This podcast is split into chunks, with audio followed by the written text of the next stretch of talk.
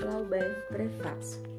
Dicionários modernos da língua portuguesa definem como bovarismo o pendor de certos espíritos românticos para empre emprestarem a si mesmo uma personalidade fictícia e, des e desempenharem um papel que não se coaduna com a sua verdadeira natureza. O termo significa, portanto, a intervenção desastrosa de ideias pseudo-românticas na vida real.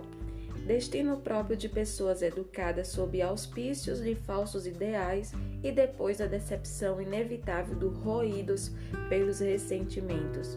O pensador francês Jules Gaultier acreditava descobrir o mesmo bovarismo em grupos inteiros da sociedade com uma classe média empobrecida que se esforça para viver conforme critérios aristocráticos.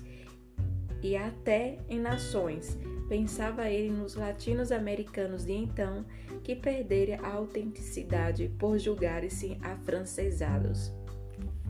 Dizem-se bovarismo, assim como se diz quixotismo, hamiltontismo, dom juanismo. Trata-se de um dos grandes tipos da natureza humana e seu protótipo é Emma Bovary, a triste heroína do romance de Gustave Flaubert.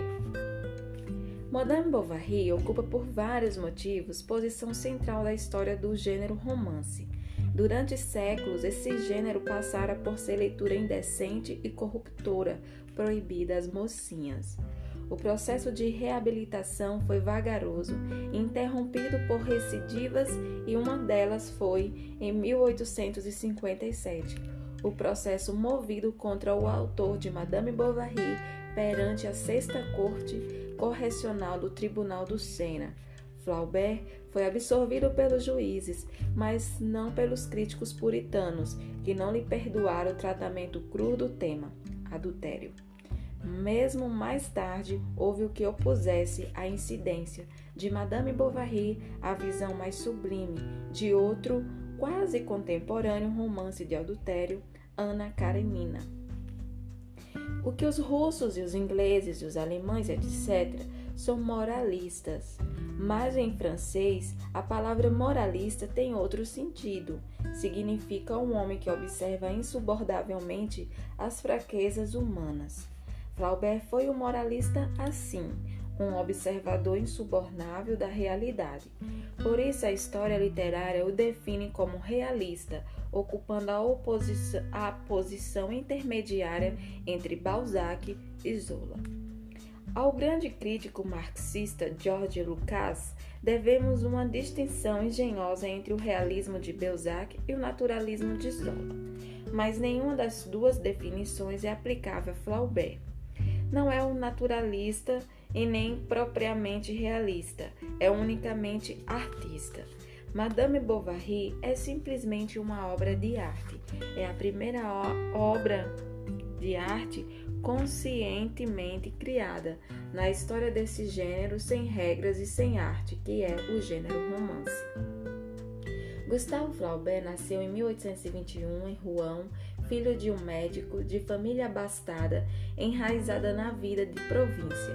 Cresceu dedicado a leituras românticas e sonhos românticos, em companhia dos amigos de infância Louis Bowlet, mais tarde o poeta parnasiano e Alfred Liboitivin, cuja irmã Lauren foi o seu primeiro amor. Ela casara com Gustave em Malspensante e será mãe do grande contista.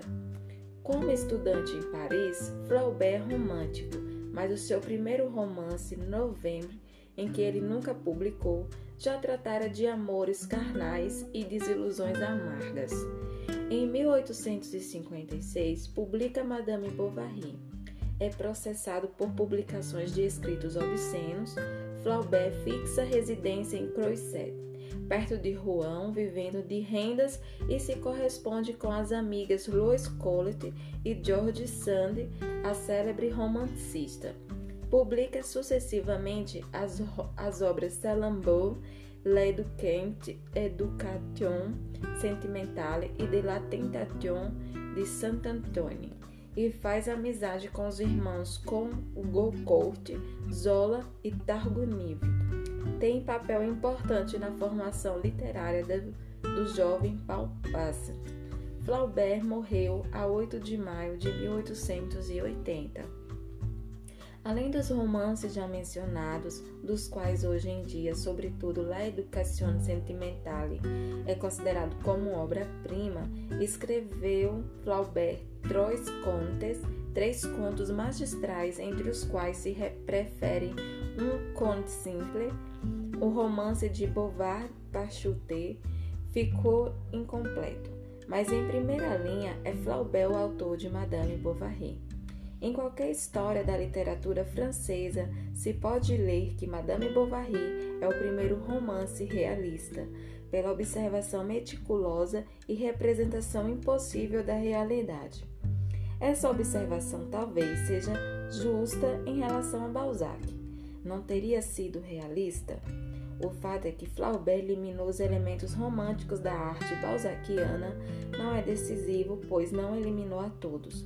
Por outro lado, os contemporâneos sempre consideravam Flaubert como naturalista, como precursor imediato de Zola.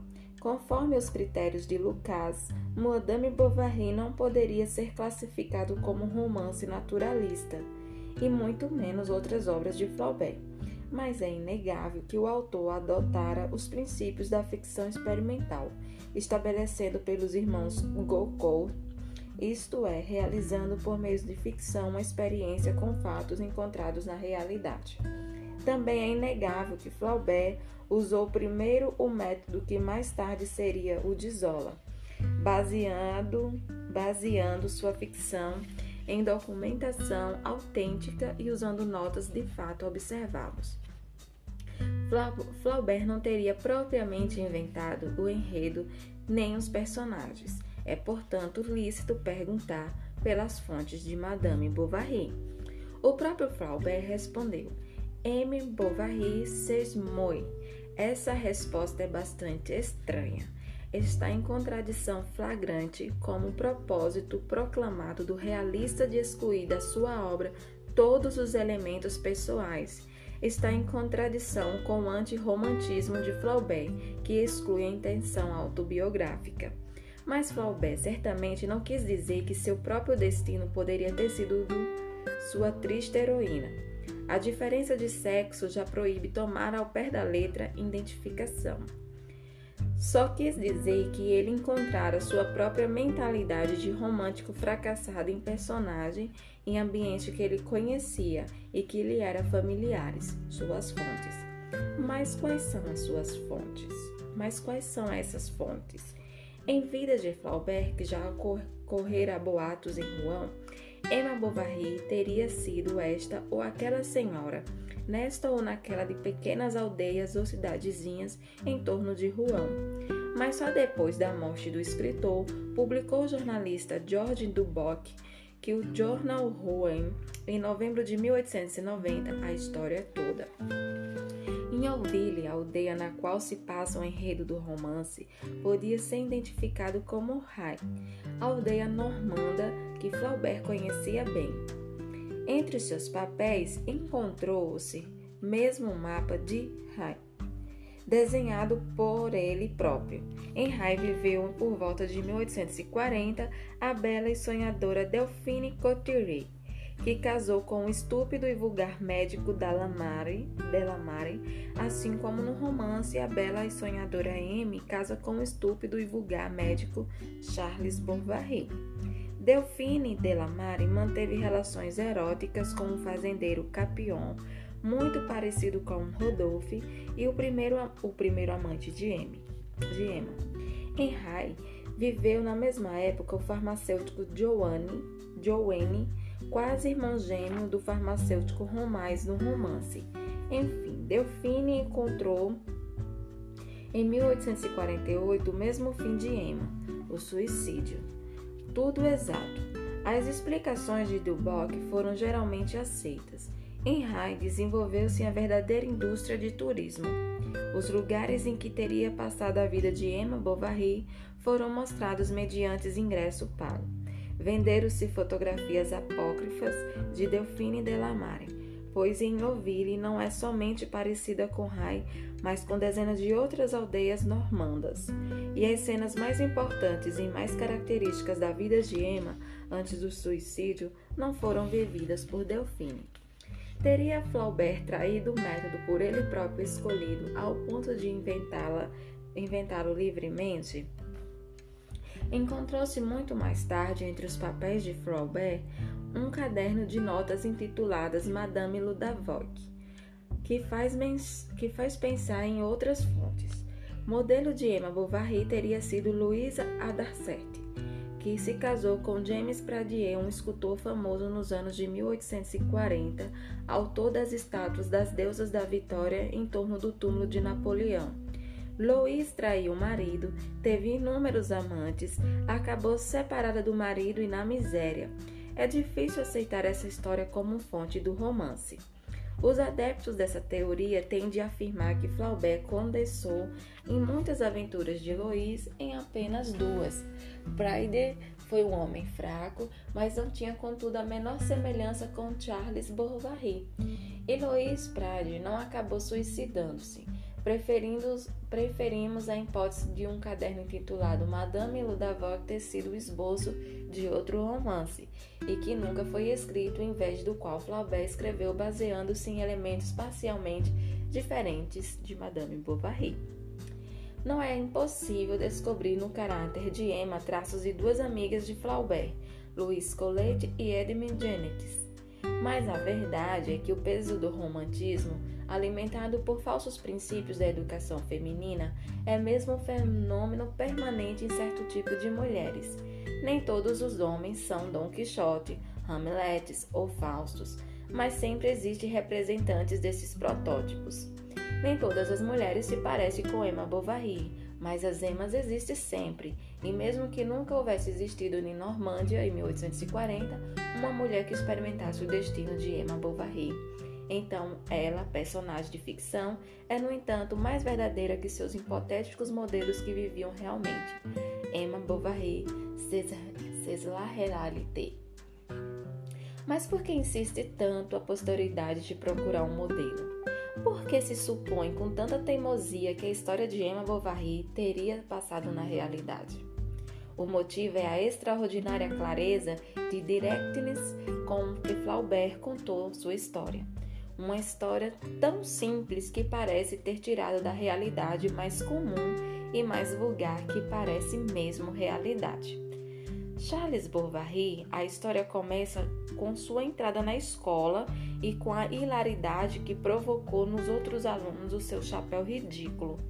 O rapaz estúpido, insensível, de grande inabilidade, também incompetente e realizará operações desastrosas com um pé aleijado de O Pobre Hipólite.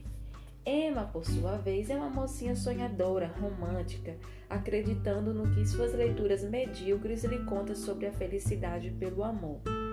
Toda enganada, Emma casa com Charles Bovary para fugir da estreiteza da casa paterna. A decepção é inevitável. Um baile num castelo do vizinho aristocrático reaviva os sonhos românticos e que tão pouco corresponde ao marido frontalmente cai Emma na aventura adulterosa com Rodolphe, espécie de um Dom Juan rural que abandonara em breve. Agora as paixões de Emma estão despertas. O jovem Leon, empregado de um advogado, é sua próxima vítima. Ela perde totalmente o equilíbrio, toma emprestado dinheiro mais do que poderá jamais devolver desespero, suicídio, depois da morte, Charles Bovary descobre a verdade. Fica perturbado sem saber o que pensar. E é só, eis tudo. Uma história triste, em parte sórdida. Mas atenção, essa história não é simples como parece. O romance se chama Madame Bovary.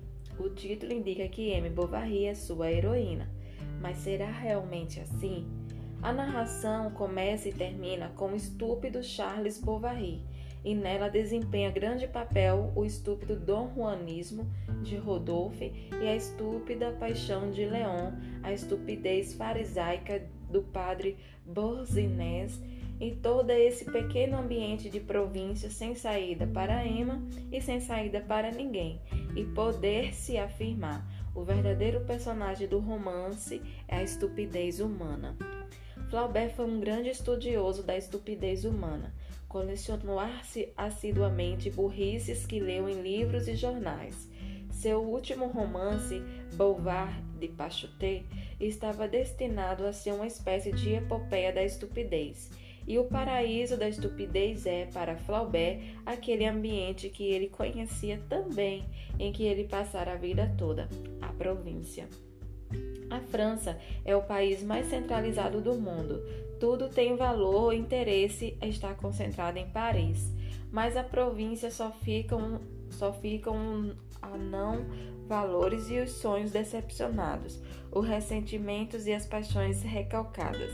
Por isso mesmo é a província um ambiente preferido do romance francês, como um laboratório em que se podem realizar experiências psicológicas. Na província se passa a maior parte dos romances de Belzac. Ainda será provinciano no ambiente de La Nausée de Sartre. Flaubert reduziu a província à estupidez dela, incapacidade intelectual, emocional e insensibilidade moral. Essa estupidez, conforme Flaubert, pode ter muitas formas, e uma dessas formas é o peso do romantismo de Emma o poder da pessoa para emprestar a si mesmo um personagem, uma personalidade fictícia de desempenhar um papel que não se coaduna com a sua verdadeira natureza. Seria essa a definição do falso romantismo? Não. Para Flaubert, o que fora romântico na mocidade e o que chegou a odiar o romantismo, aquilo era todo romantismo e daí podemos tirar duas conclusões de maior importância para a compreensão da obra. Flaubert pertence àquela grande corrente de pensamento europeu que, por volta de 1850, abandonou decepcionada o romantismo para encarar a realidade com os olhos desiludidos de uma nova sobriedade que poderia se chamar inexitamente e sem pensar em Auguste Comte, o positivista, é a mentalidade que de Flaubert e de Tax Claren e, Gos, e Gontacharov, Fontane e outros grandes escritores da época. O antirromantismo dessa mentalidade mandou excluir dos romances até os últimos restos da mentalidade romântica. Flaubert, sucessor imediato de Balzac, desprezou os enredos muitas vezes violentamente melodramáticos do seu mestre. Reduziu o romance aos contornos mais simples e menos dramáticos da realidade observada. Nesse sentido, o antirromântico Flaubert é o precursor direto do naturalista Zola, mas iremos ouvir dentro em pouco que é necessário opor uma correção restritiva a essas afirmações. Declarando-se antirromântico, Flaubert tomou fatalmente, talvez contra sua vontade, o partido de tudo que é antirromântico. Mas no campo antirromântico também se encontram pequenos burgueses estreitos e estúpidos, os filisteus, os Charles Bovary, os Romais, etc. Flaubert os odeia igualmente, mas a sua existência e de sua esteta inteiramente dedicada ao trabalho de elaboração artística só é possível à base de um sólido fundamento econômico de rendas tipicamente provinciano. Flaubert, embora mais rico, pertence à mesma classe do Charles Bovary, Romais e Bournisien, a elite que vive do trabalho da gente do campo. Sua existência é de filisteu. Flaubert não podia deixar de revoltar-se contra essa sua condição humana. Fez viagens a países exóticos, trouxe de lá enredos de obras tão fantasticamente românticas como o Salambou. Se não observássemos o pendor para o romantismo hugoano e seu sucessor Zola, poderíamos dizer o, antirromântico. O antirromântico Flaubert é o último romântico, e agora se compreende melhor a sua confissão. Emma Bovary, Sexto Moi. Com efeito, embora o romancista desprezasse sua personagem, sofreu com ela. Contou-lhe a história sofrendo com ela. O enredo, de tanta simplicidade, desbordou. Flaubert, Flaubert, grande artista, teve um trabalho imenso para refreá-lo. Por isso, Madame Bovary é mais que uma história de Madame Bovary. A diferença reside no estilo. Uh, ainda existem muitos equívocos em torno do conceito estilo. Ainda há quem considere o estilo uma espécie de embelezamento. Escreva-se primeiro, em frase simples e compreensível, o que se pretende dizer. Depois substituam-se as palavras normais por expressões mais raras para exibir a riqueza lexológica. Enfim, estende-se a frase até ela fornecer um período ao qual se confere, por convenientes modificações e inversões, a sonoridade musical. É evidente que esse conceito de estilo, herança funesta de parnasianismo, não tem nada a ver com a literatura séria e que não vale discuti-lo a respeito de Flaubert. Mas é preciso confessar que Flaubert tem realmente algo de um parnasiano em prosa lutando contra as dificuldades da língua e esforçando-se desesperadamente para dar às suas frases o caráter de algo definitivo. Flaubert é bem o contemporâneo dos poetas parnasianos de Leconte de Lisle, Glactigny, Bouillet. Neste último, seu amigo de infância. Mas quando Leconte de Lisle reescreve pacientemente seus versos para conferir-lhes a famosa beleza mármore, e quando Flaubert sofre em noites de insônia ataques epiléticos porque não encontra determinada expressão, não se trata da mesma luta. Flaubert não pretende escrever belo ou bonito ou mais certo, proíbe, menos em raros casos de indispensabilidade, os adjetivos. O substantivo que não, se que não representa o sentido desejado, se não acompanhado de um adjetivo, não é o substantivo certo.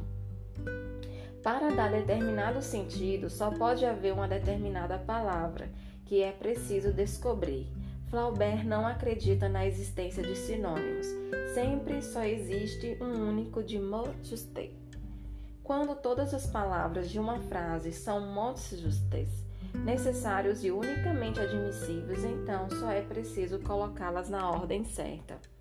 O que também é muito difícil, para conseguir a musicalidade da cadência. Assinasse um estilo que é ao mesmo tempo exato e colorido, sobre musical e, se quiserem, poético, mas no entanto nada de poesia, é só prosa pura compreende-se as dificuldades imensas com que Flaubert lutou para escrever uma frase, um parágrafo, uma página, um capítulo, um livro.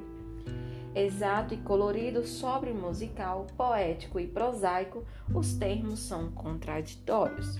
Nessas qualidades contraditórias do estilo de Flaubert, reflete-se suas contradições íntimas de antirromântico, de burguês provinciano, inimigo mortal da burguesia provinciana. Contradições dessas que produzem uma tensão que pode ser, num artista altamente dotado, a fonte das mais altas qualidades artísticas. E Flaubert é realmente o maior artista em toda a história de ficção em prosa. Suas maiores vitórias estilísticas é aquelas que lhes custaram o mais árduo trabalho, são as nuances. Dizer duas vezes a mesma coisa com uma única ligeira diferença é que revela ao leitor atento o que algo mudou ou vai mudar. Mas essas afirmações diferenciais não aparecem em seguida, às vezes estão separadas por páginas, por capítulos inteiros. Quem, ao ler a segunda frase ligeiramente modificada, se lembra da primeira vez em que apareceu quase, mas só quase, idêntica a esse leitor tem estabelecido uma relação que escapa à leitura superficial. Dessa maneira, constrói Flaubert a articulação da sua história. Para tornar segura ou, digamos, ferrenha essa articulação, o romancista usa palavras-chave que voltam a determinados momentos como Leitmotivs, numa drama musical de Wagner. Enfim, esses símbolos linguísticos formam feixes, cenas inteiras que têm valor de símbolos linguísticos, ou com inteiras e têm valor de símbolos, são as cenas principais do romance. A primeira página do livro descreve minuciosamente o chapéu ridículo de Charles Bovary quando aluno do colégio. A página foi pelos críticos contemporâneos muito censurada como enfadonha e inútil. Ela pode ser enfadonha como o próprio Charles Bovary, mas inútil não é. O ridículo desse chapéu é o símbolo da estupidez de quem usa e torna-se a símbolo da estupidez do ambiente inteiro, em que ainda aparecerão muitos outros chapéus ridículos. O boné grego, que usa o farmacêutico Romais, o chapéu do castor do padre Borzinet e o chapéu elegante, mas já demodé, do João Juanesco Rodolphe quando Emma o encontra no baile do castelo. Esse baile de lá foi Baissarde, a oportunidade para Emma sair dos eixos do casamento está rodeado de acidentes simbólicos. O buquê de casamento, última recordação material dos sonhos pré-maritais de Emma, é queimado. É esse está prestes a acabar. No caminho para o castelo, o cãozinho de estimação pula no carro, corre para longe e não é mais visto nunca. Emma perderá o caminho. A ridícula estátua de gesso de um padre no jardim de Esbovarris é mutilada pela chuva e cai em pedaços. A perda da, do pé da estátua relaciona-se com a incompetência profissional de Charles Bovary e sua operação desastrosa no pé aleijado de Polite. A destruição gradual da estátua de pedra lembra a eliminação dos últimos resíduos da educação religiosa de Emma, agora pronta para a aventura com Rodolphe. O ponto alto do romance são os cômices agrícolas, a exposição agropecuária com distribuição de prêmios aos criadores de gado é uma sinfonia de palavras. Nas vozes médias, o murmúrio do diálogo amoroso entre Emma e Rodolphe, na tribuna de espectadores, nas vozes agudas, os, estup os estúpidos discursos oficiais do prefeito e de outros dignários, exaltando o valor da agropecuária para a pátria o acompanhamento do baixo é o mugido do gado e o sussurro do vento nas árvores. Todas essas vozes harmoniosamente combinadas são como um resumo do romance inteiro. Daí em diante, o declínio é rápido. A cena na Catedral de Rouen entre Emma e Leon é a peripécia para a catástrofe. Enfim, Emma no leito de morte, entre as rotineiras frases untuosas do padre e as imbecilidades do livre pensador Romais. É a paródia da catástrofe de uma tragédia grega. Seria possível aprofundar a análise durante páginas e páginas, lembrando de inúmeras relações escondidas e significações mais ofensivas. Madame Bovary é uma obra de arte quase sem par e poderia ser um incomparável manual da arte de escrever romances, mas não tem sido. O modelo é difícil demais. Qualquer um não tem o temperamento do poder enclausurar-se em Croisé, como um monge no deserto, para elaborar obras daquelas.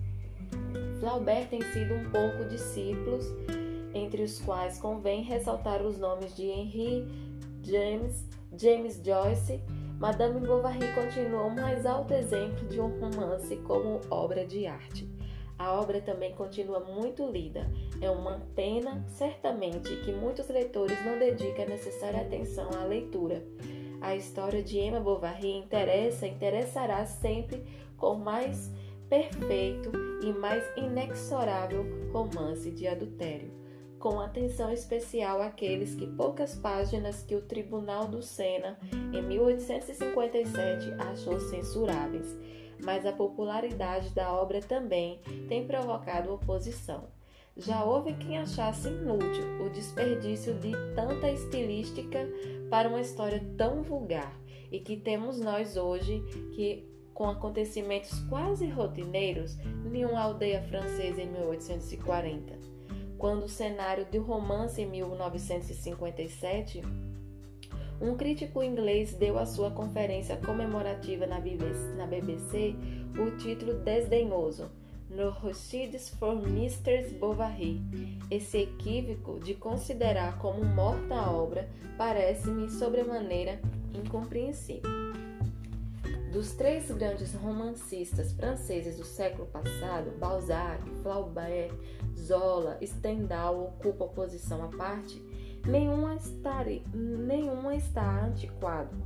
Os ambientes sociais, políticos, culturais daquela época já desapareceram. A esse respeito, suas obras têm valor de grandes, exaustivos e exatos romances históricos. Mas as consequências continuam com elas um tipo humanos criados por aqueles ambientes. Os romances e as mulheres ainda são assim. Assim continuarão por muito tempo. Aqueles romances ainda são obras contemporâneas nossas.